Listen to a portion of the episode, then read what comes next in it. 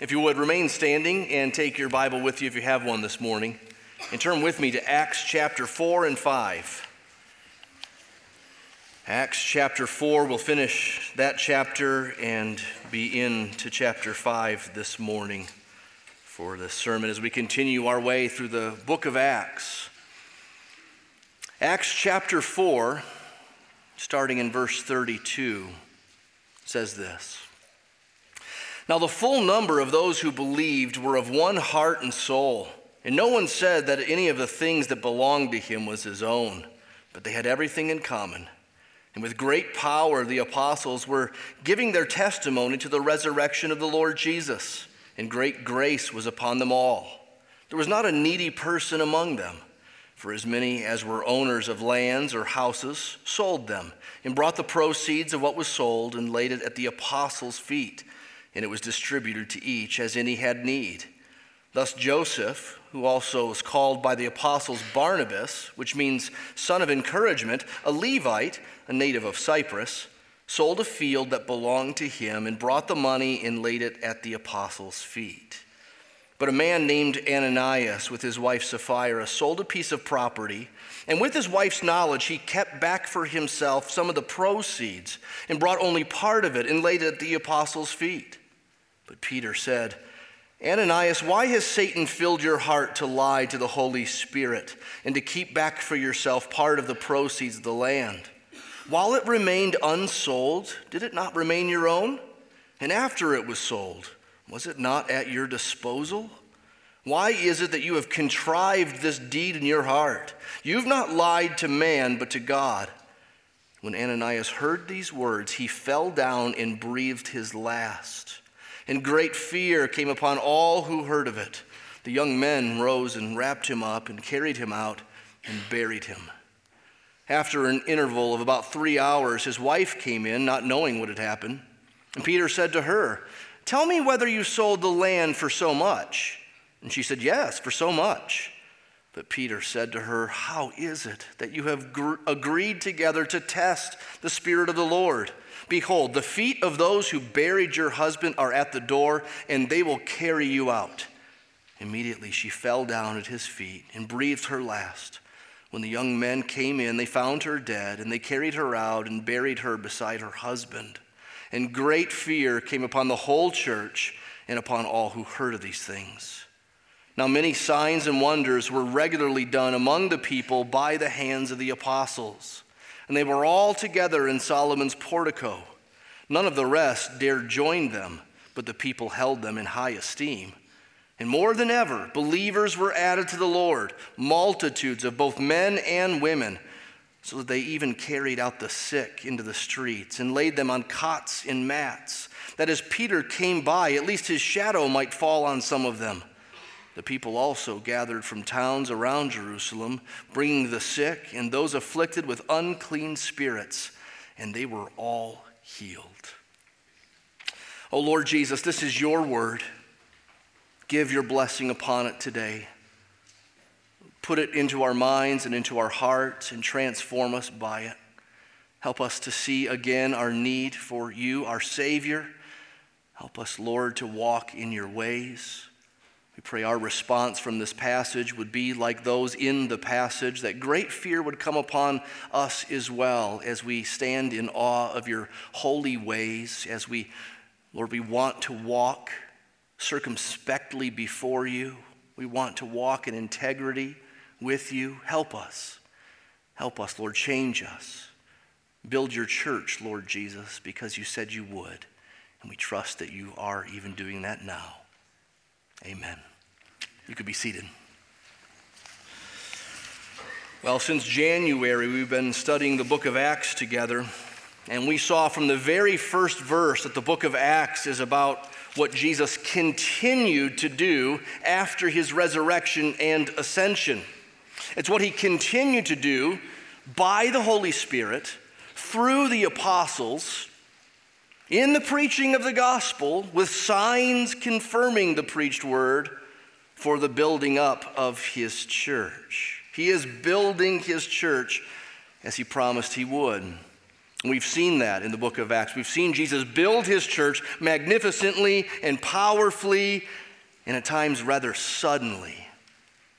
As we come to a new section today at the end of chapter 4 and into chapter 5, we're going to see some familiar themes. The unity of the church, the care of the church, the proclamation of the gospel, and the growth of the church. We're also going to see some things that are new in the story of Acts. It's in chapter 5, verse 11, that we first see the word church in the book of Acts. We've been saying that as we've talked about it. No doubt Acts 2, that was a church. We've been using that word, but here's the first time it's used in the book of Acts, chapter 5, verse 11.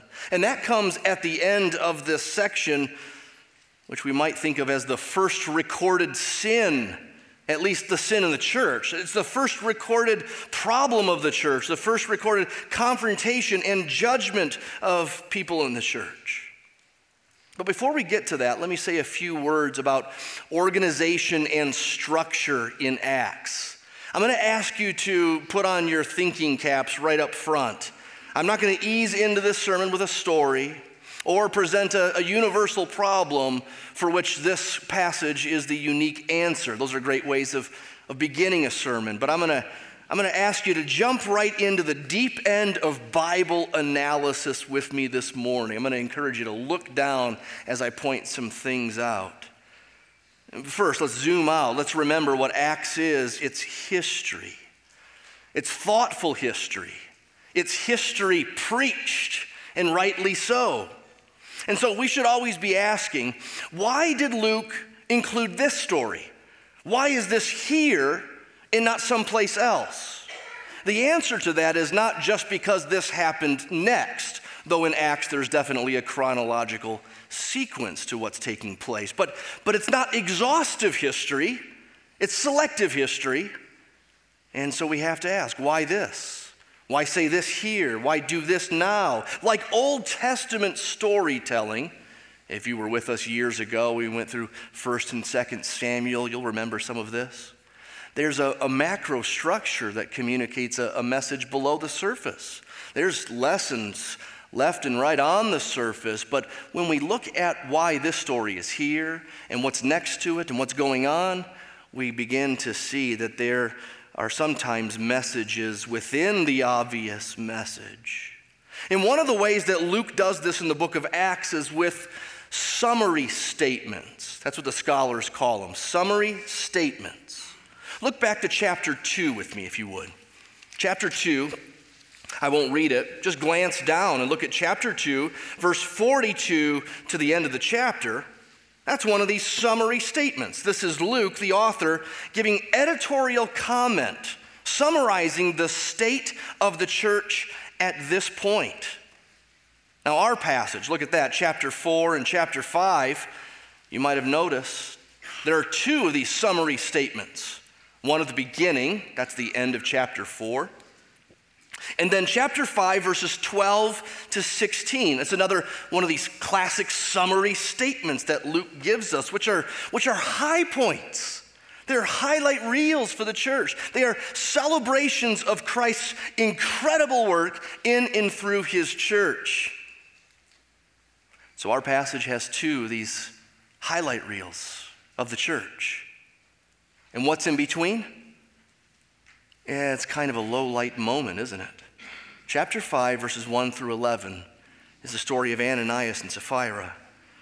Again, it's a story that is unique in the book of Acts thus far.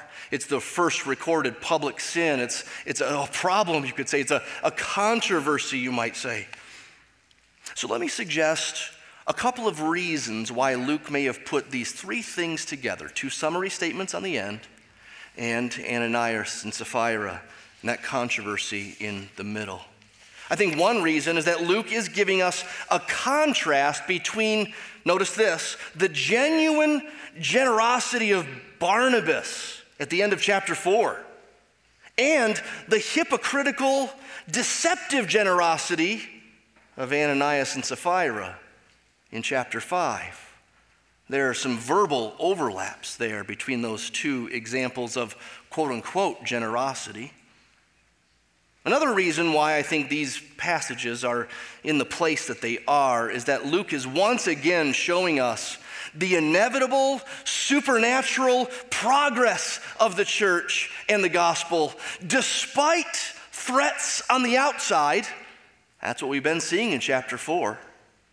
And then there's this summary statement at the end of chapter 4, which shows us the church is doing just fine. And Luke is showing us the inevitable supernatural progress of the church and the word despite hypocrisy within the church. Last week we saw the church tested from without, the outside. This week we're seeing the church tested from within. And of course it's followed by another lofty summary of the church in a great state.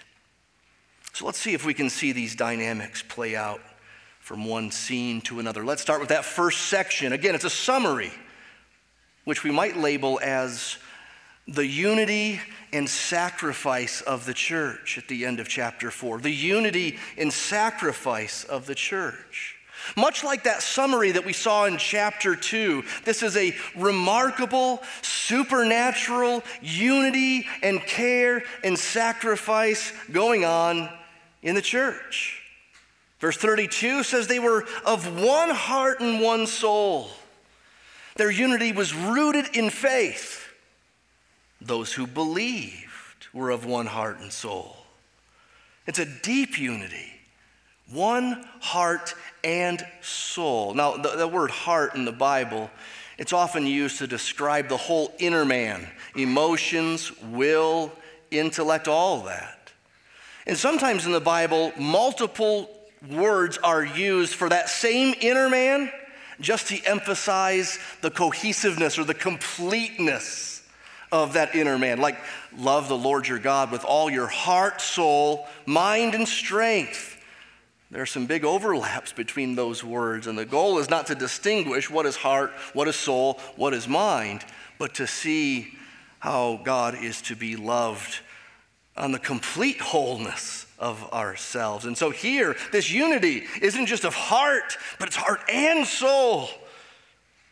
It's a pervasive unity. It says the full number of those who believed were of one heart and soul. As John Calvin points out at this point, he says, unity among a few is much easier than unity among many. And what we have here in this church is many. The last count we got was 5,000 men, not including women, and you get the feeling that this thing's growing by the day. It's a supernatural unity. That's been evident all throughout Acts. Jesus is building his church. He's giving his Holy Spirit. He's putting his people together in communion.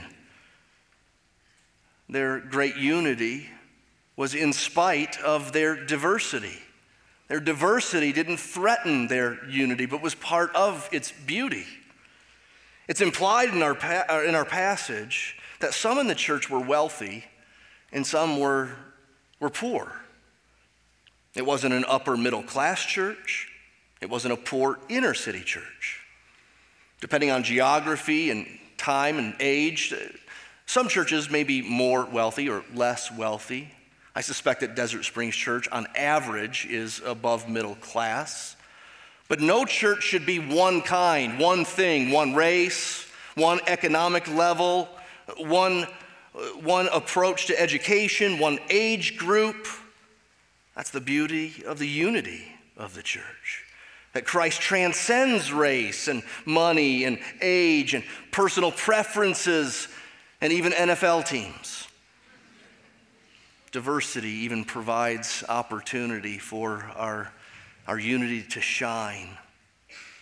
So that leads to the other aspect in this summary at the end of chapter 4, and that's the sacrifice of the church.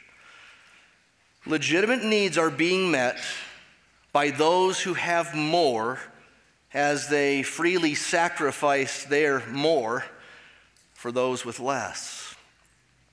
Verse 32, no one really viewed his stuff as his own. Or we saw back in chapter 2, they had all things in common. As we said when we looked at chapter 2, we have to say again, this isn't referring to an early form of communism or socialism. It's not as though at the beginning of the church, they sold everything they had, they pooled all their resources together, and then that quickly followed by an equal distribution among the group. If that were the case, there would be less needs to meet, and it would also mean that there wouldn't be any in the church who had more and could step up at special times to meet special needs. No, the Bible speaks of riches and poverty. Of course, the Bible warns about the temptations of riches. 1 Timothy 6 warns those who desire to be rich that trouble's coming. It tells the rich not to be haughty, not to trust in riches.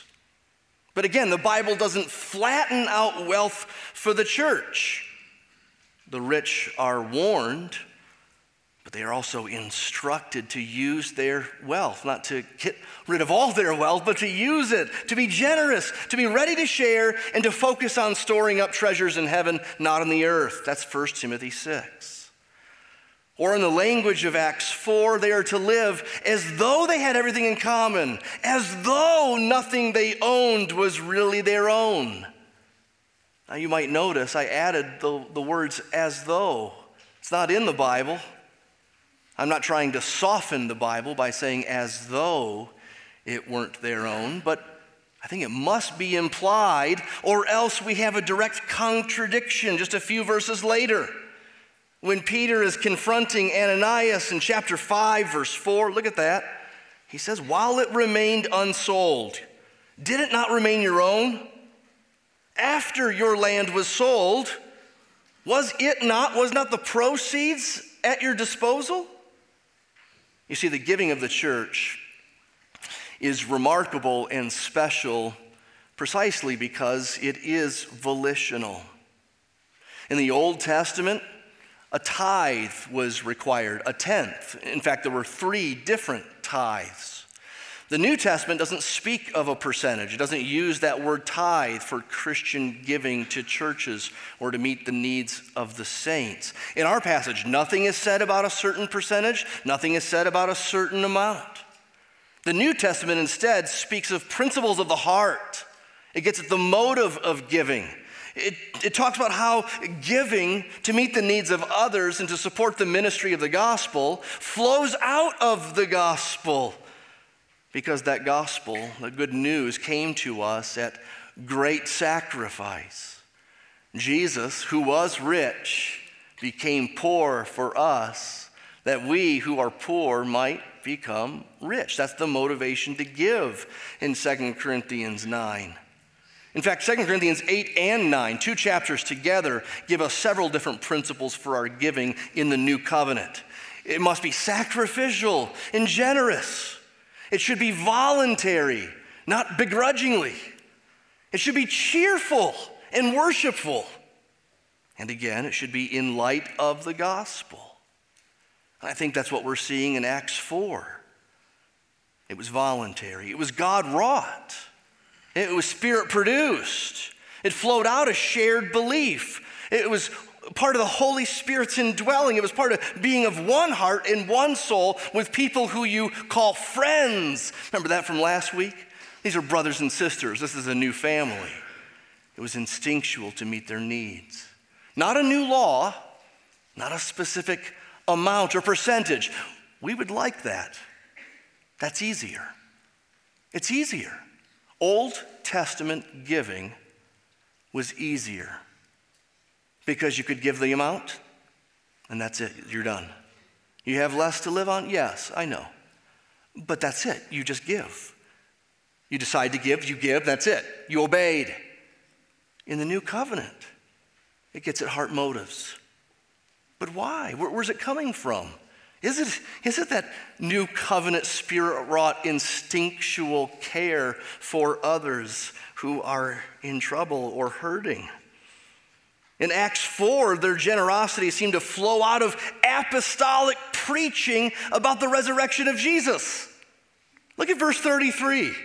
You see this? With great power, the apostles were giving their testimony to the resurrection of the Lord Jesus, and great grace was upon them all. There was not a needy person among them. Now, when I read this about a week ago, in view of this sermon, I thought, well, that sort of stands out like a sore thumb. What is apostolic preaching doing here in verse 33? When unity in sacrifice was what was before, and unity in sacrifice is what comes after. Is this just clumsy writing by Luke? Or is Luke instead pointing to the fact that the apostolic preaching of the resurrection of Jesus is the special sauce? It's the special sauce which leads to unity and generosity. That's what makes for no needy person among them. That language, no needy person among them, is taken from Deuteronomy 15. Back then, God promised a time in the future when God's people would have no needs. There wouldn't be a thing as physical, true poverty among God's people because God's people would care for each other so well. And if you thumb through the Bible in the Old Testament, that day never seems to have come until you get here, and Luke thinks that it has come. Luke says that day is fulfilled. God is now working in his people in such a way that there's no needy person among them. Those who were owners of lands and houses sold them. Now, this isn't people with one house selling their one house, being homeless, since they would then all of a sudden become some of the most needy people in the church. They would need someone else to sell their house to meet their need of having a house. No, these are apparently fairly wealthy people, owners of land, those with more than one house, people with extra land. Yet, don't let that make you think that this kind of giving is only for the rich. Don't think that this giving here was for those who had extra. By the way, no one thinks they have extra. Giving hurts all of us, right? We have to sacrifice something. None of us have money sitting aside that we don't plan to use. It's just collecting dust. We say, oh, that's not even being used. I have no plans for that. I have no use for that. Why don't we give it to the church? That hasn't happened yet in the history of the church. And so this kind of giving here, yes, among the wealthy, but that's just one example. Sometimes giving in Acts is described in more general terms. They had all things in common. That applies to everyone. And sometimes it gets specific. Landowners selling off plots of land in order to meet needs, like Barnabas. We're given the example of Barnabas in verse 36 and 37. We're introduced to him at length, you might have noticed. I think there are 4 or 5 descriptions of him, partly because he'll become a big deal in the story of Acts starting in chapter 13. From there on out, he is Paul's right-hand man in the missionary endeavors. Here we're told Barnabas means son of encouragement. More literally, it means son of exhortation. Son of preaching, son of prophecy. He's a preacher. Apparently, he came from some means. He's got an extra land, an extra house or something. And apparently, he was a model of generosity and sacrifice. So verse 37, he sold a field that belonged to him and brought the money and laid it at the apostles' feet for them to distribute as there was need. What a beautiful scene at the end here of chapter 4. What a beautiful church. And of course, Luke is describing what is really the case for this church. And he's also setting us up for a related contrast with the story of Ananias and Sapphira. So if you can picture at the end of chapter 4, it's a sunny day. The flowers are in bloom. Birds are chirping. All is well. As you turn the page into chapter 5, some clouds are starting to settle or even rumble. The mood is starting to get a little dark.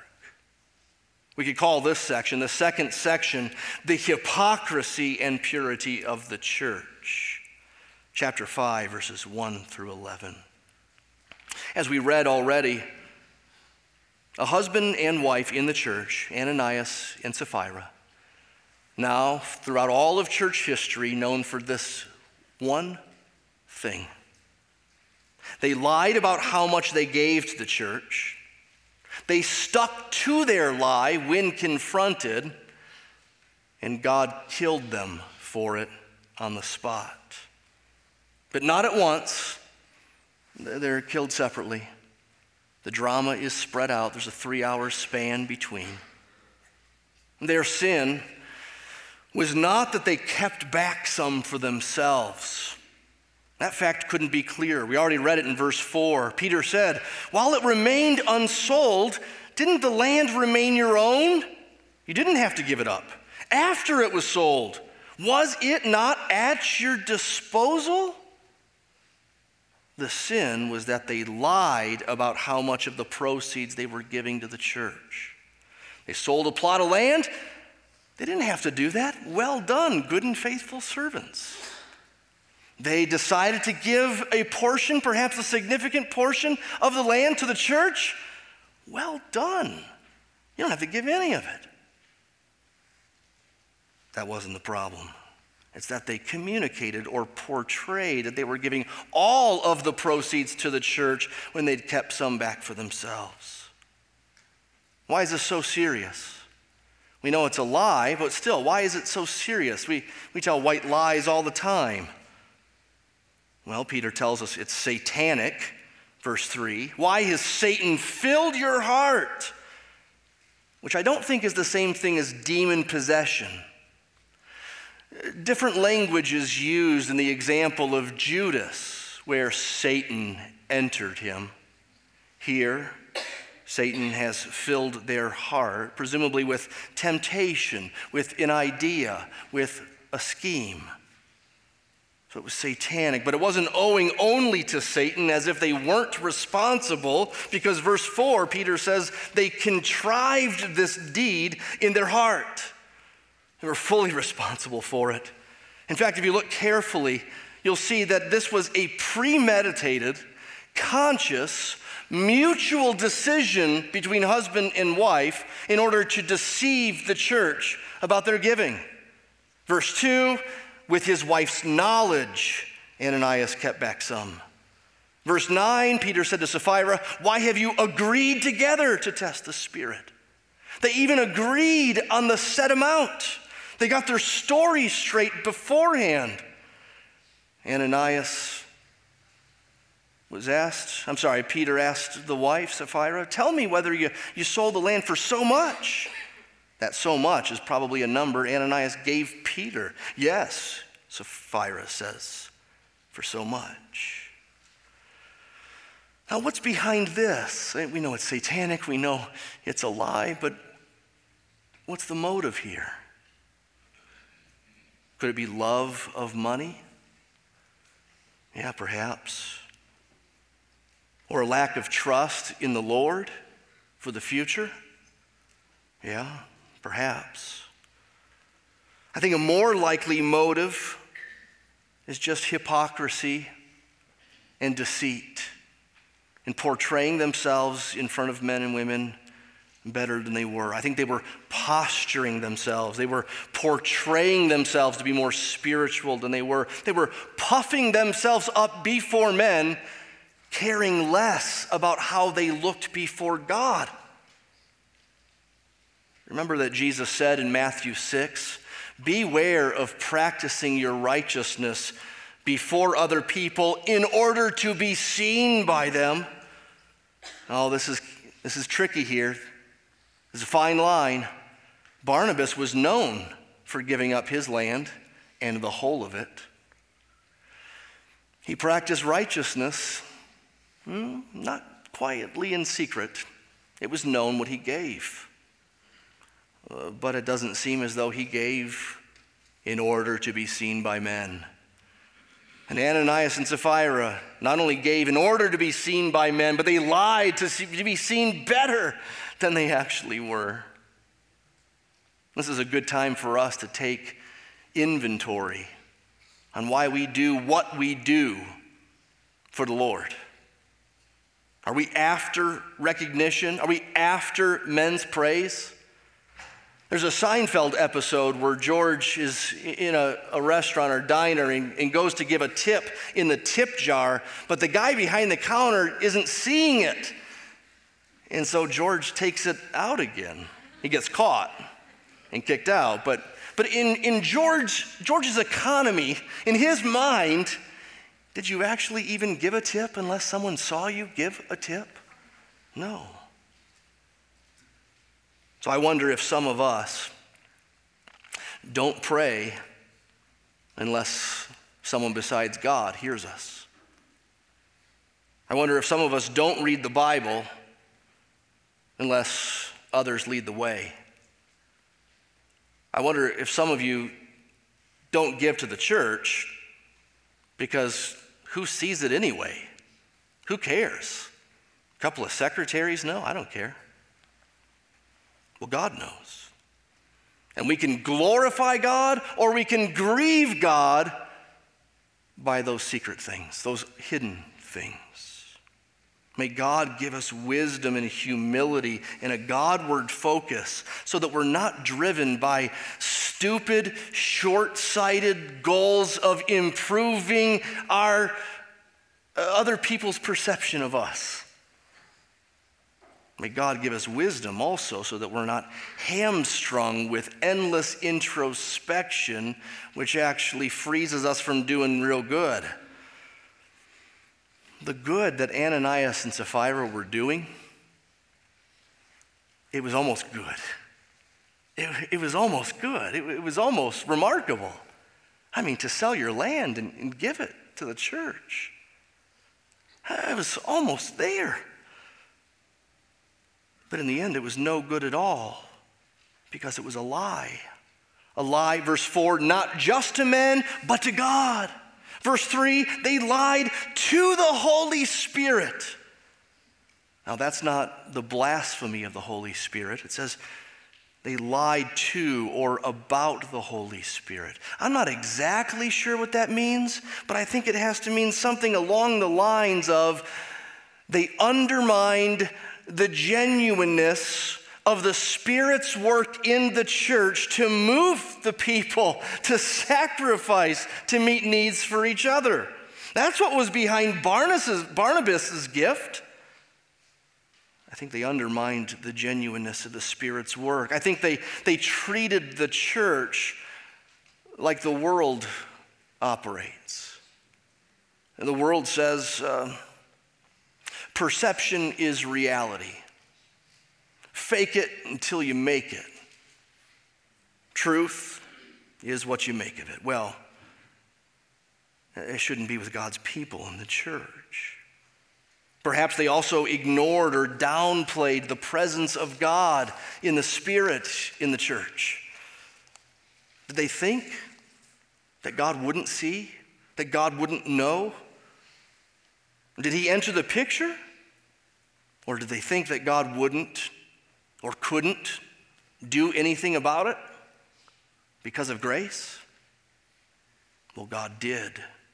God did see, God cared, he acted swiftly and seriously, and they were killed by God in front of the church. That isn't the typical way that God deals with sin. Thank the Lord for that.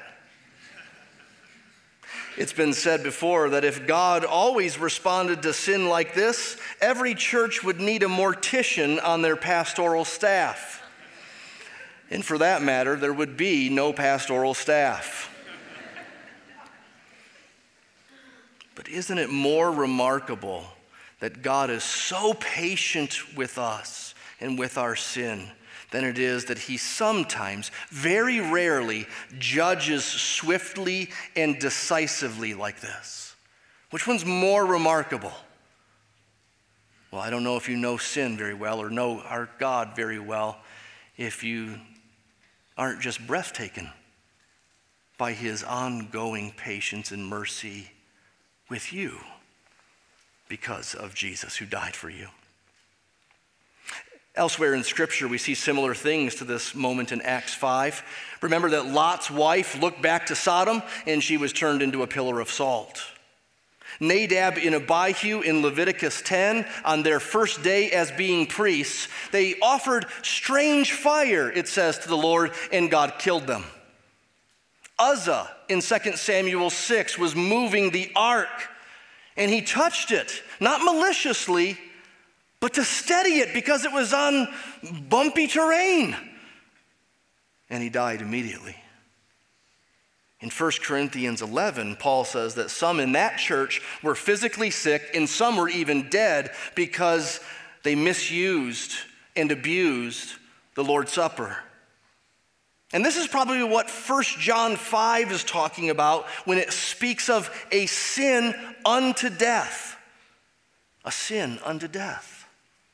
At least in some of these cases that I just rattled off, it seems that God isn't initiating a person's eternal demise in hell, but is giving a sudden and severe discipline that takes a sinning child home. I suspect that's what we have here with Ananias and Sapphira. We can't be definitive, but I suspect that they're not malicious blasphemers and frauds who God exposes as frauds and then sends them to hell, but these are wayward, sinning children who get a permanent time out because they need it and because it's good for them and because it's good for the church. It's not just about them. It's good for the church.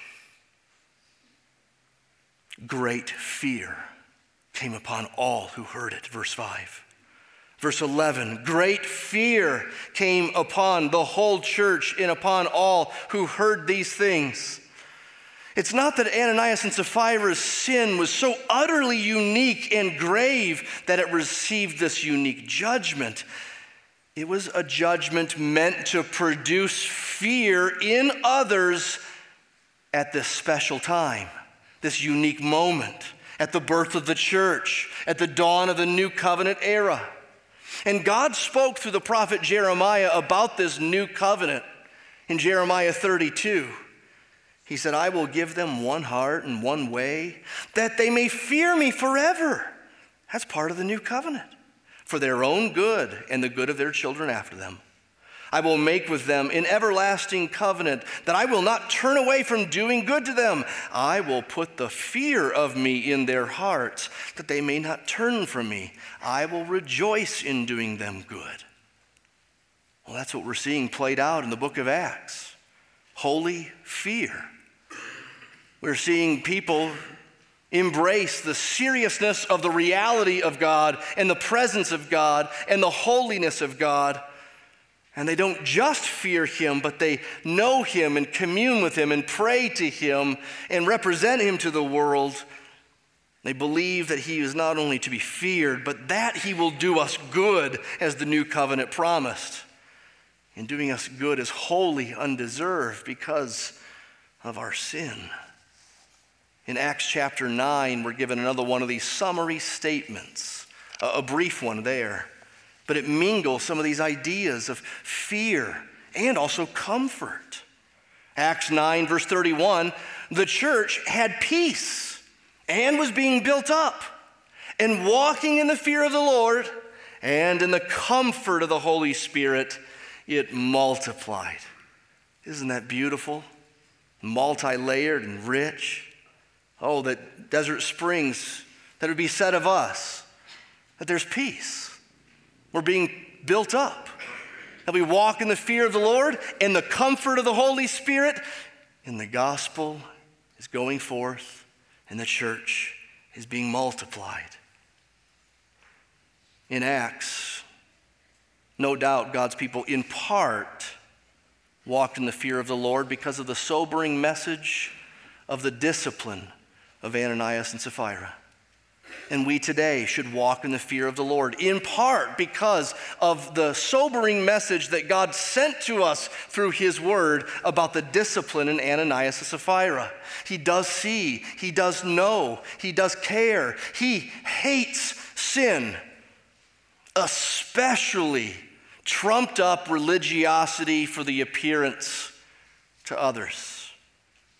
There are many lessons and implications in the Ananias and Sapphira story.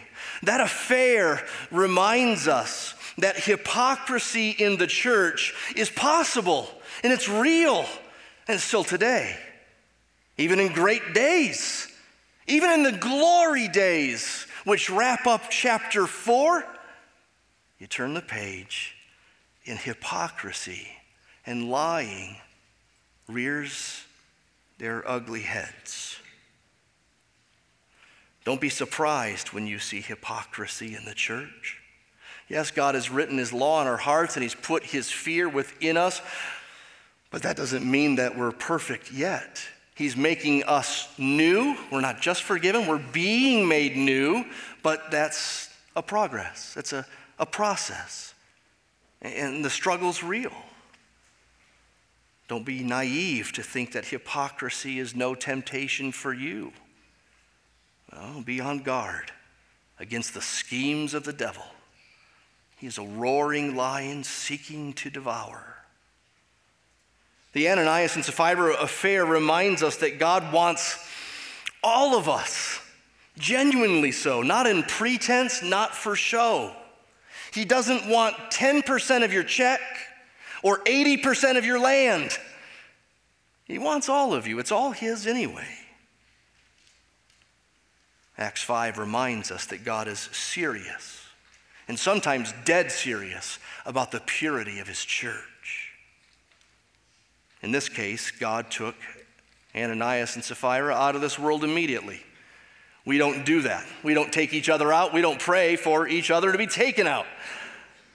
But we do have Matthew 18, which gives us progressive instructions about how to confront an unrepentant, persistent brother. If he will not listen, if he sins, you go to him and you tell him your fault, tell him his fault, rather. And if he will not listen, you take 2 or 3 with you. And if he will not listen to them, then you tell it to the church. And if he will not listen even to the church, then you must treat him as an unbeliever for his sake, for the church's sake, for truth's sake. We have to remember that we're not in this alone. My sin is not my sin. My private sins are not mine to keep private. And the Ananias and Sapphira affair reminds us that the church's hypocrisies and lies, which are real and ever present, though sad and even satanic, they do not threaten the promise and the progress of Jesus building his church. Isn't that the great scheme and scope of these stories put together? The threat on the outside of the church from the religious leaders back in chapter 4 is really no threat at all. They pray for boldness. The gospel goes forth. The church grows. And this threat, the seeming threat from within the church of deception, it's really no threat at all. It seems unthinkable, but that's why Luke gives us another celebratory summary of the church's stage, right after the Ananias and Sapphira affair. So let's read it again, verses 12 to 16. We read it some time ago. It's been a while now. Read chapter 5, verse 12 and following, and see here how this ends up. Now many signs and wonders were regularly done among the people by the hands of the apostles. And they were all together in Solomon's portico, there for teaching, all as one big group. None of the rest dared join them. But the people held them in high esteem. And more than ever, believers were added to the Lord, multitudes of both men and women, so that they even carried out the sick into the streets and laid them on cords and mats, that as Peter came by, at least his shadow might fall on some of them. And the people also gathered from the towns around Jerusalem. See, it's spreading now, not just in Jerusalem. They're coming from the outside in. And they're bringing their sick and those afflicted with unclean spirits, and they were all healed. So here's our last point. The fear and allure of the church. Do you see the fear and allure? Some things in this section here at the end of our passage are not all that new. We've seen signs and wonders before. We've seen preaching and the multiplying of the church before. It is new to read of Peter's shadow having a healing effect. As I said last week, Paul's handkerchief in Acts 19 has healing power somehow. These are very special, spectacular events not to be imitated. They're here to show us that there's a reminiscence of Jesus' ministry here. Remember, the woman touched the hem of Jesus' garment, and she was instantly healed. This has the fingerprints of Jesus on it, doesn't it? Peter's shadow, Paul's handkerchief. So that's all unique. And so is this dual effect of fear and allure on the community around them. It's fascinating how it's worded. Verse 13 and 14 almost sound self-contradictory. None of the rest dared join them. People held them in high esteem. And more than ever, believers were added to the Lord, multitudes of men and women. I say again, Ananias and Sapphira's affair, their sin, their deceit, their persistence in deceit, reminds us that even the church's most controversial moments are no problem for Jesus. He just keeps on keeping on. He's building his church, and the gates of hell will not prevail against it. No one dared join them. More than ever, believers were added to the Lord. Multitudes. Now, we don't want to be famous in our community as a church where people drop dead, unless God does that. If he does that, okay, we'll trust him, we'll ride that train. But there's a difference here. There's something really powerful about the fact that this God killed his people for lying and deceit. And that sends shockwaves through the church and into the community. But that's a difference. Here's a similarity. Might we also be respected? Might we also be thought of as taking purity serious? Taking God's word serious? Might we stand out as unique? Might we be known for being a people who are zealous for God and for his word, and might that stand out? The Apostle Paul, even apart from miracles, could say in 2 Corinthians, to some in the world, we stink. To some others in the world, we smell like an aroma of life. But we smell to both, right? We have an odor. To some it will smell like a stench, and to some it will smell sweet. But we better have some kind of aroma coming off us. Indifference is not a reasonable option to this God. Indifference is not a reasonable response to the risen Jesus, who is Lord and Savior. Indifference, rolling of the eyes, going on with the rest of life. It's not a reasonable option in light of this institution, the church, which just keeps plodding along and growing and multiplying and spreading. Not perfectly. No, there's hypocrisy, we know. We lie. But there's mercy. There's a God who's bigger than it all. He's not threatened by any of it. And so know that this Jesus is risen, and he reigns, and he is building his church. We pray you join us. Not just join a church, but come in through Jesus. There's only one way in. Believe on his name. Trust him for the forgiveness of sins. Believe what the Bible says, that your biggest problem is your sin. And Jesus came into this world to die in the place of sinners, to bear God's judgment, and to give righteousness to those who admit they can never, ever, ever earn it, to those who know themselves to be hopeless apart from a gift of mercy and a gift of righteousness. That's received simply by believing it to be so and calling out to the name of Jesus that he would give it. And when you believe that, he begins to change you. He begins to transform you.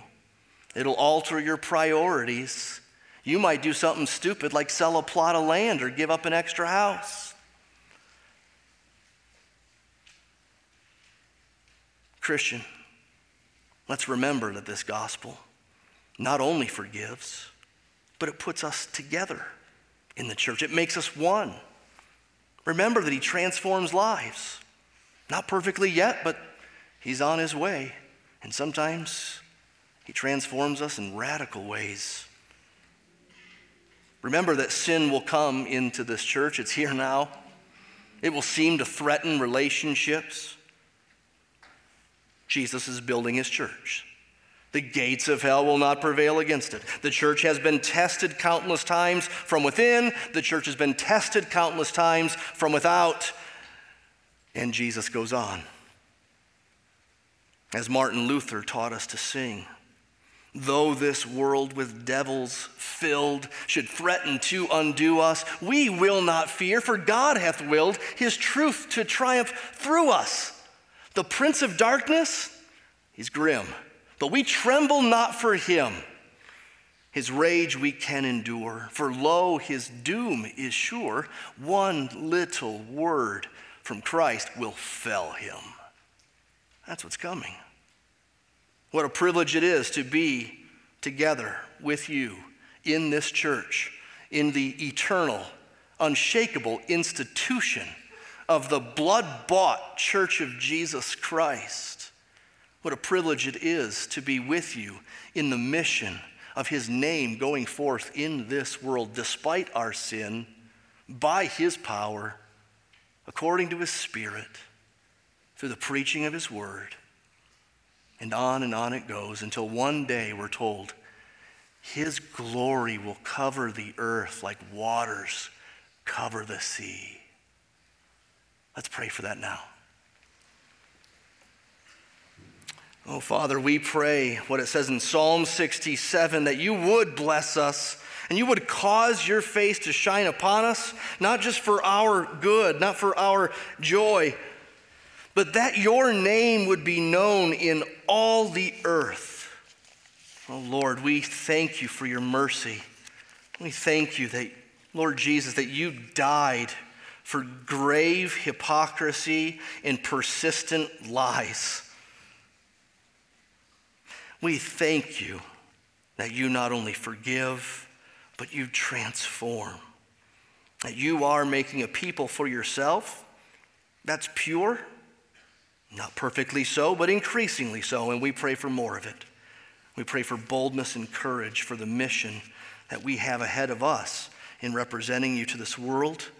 We pray it would be so here, that people would have a holy awe about what is going on here. Perhaps some would say, I'm not touching that with a 10-foot pole, and others would say, I want that. We pray even now, Lord, perhaps some in this room would want you and would come to you. We thank you for your mercy and love. And we pray in your name, Lord Jesus. Amen.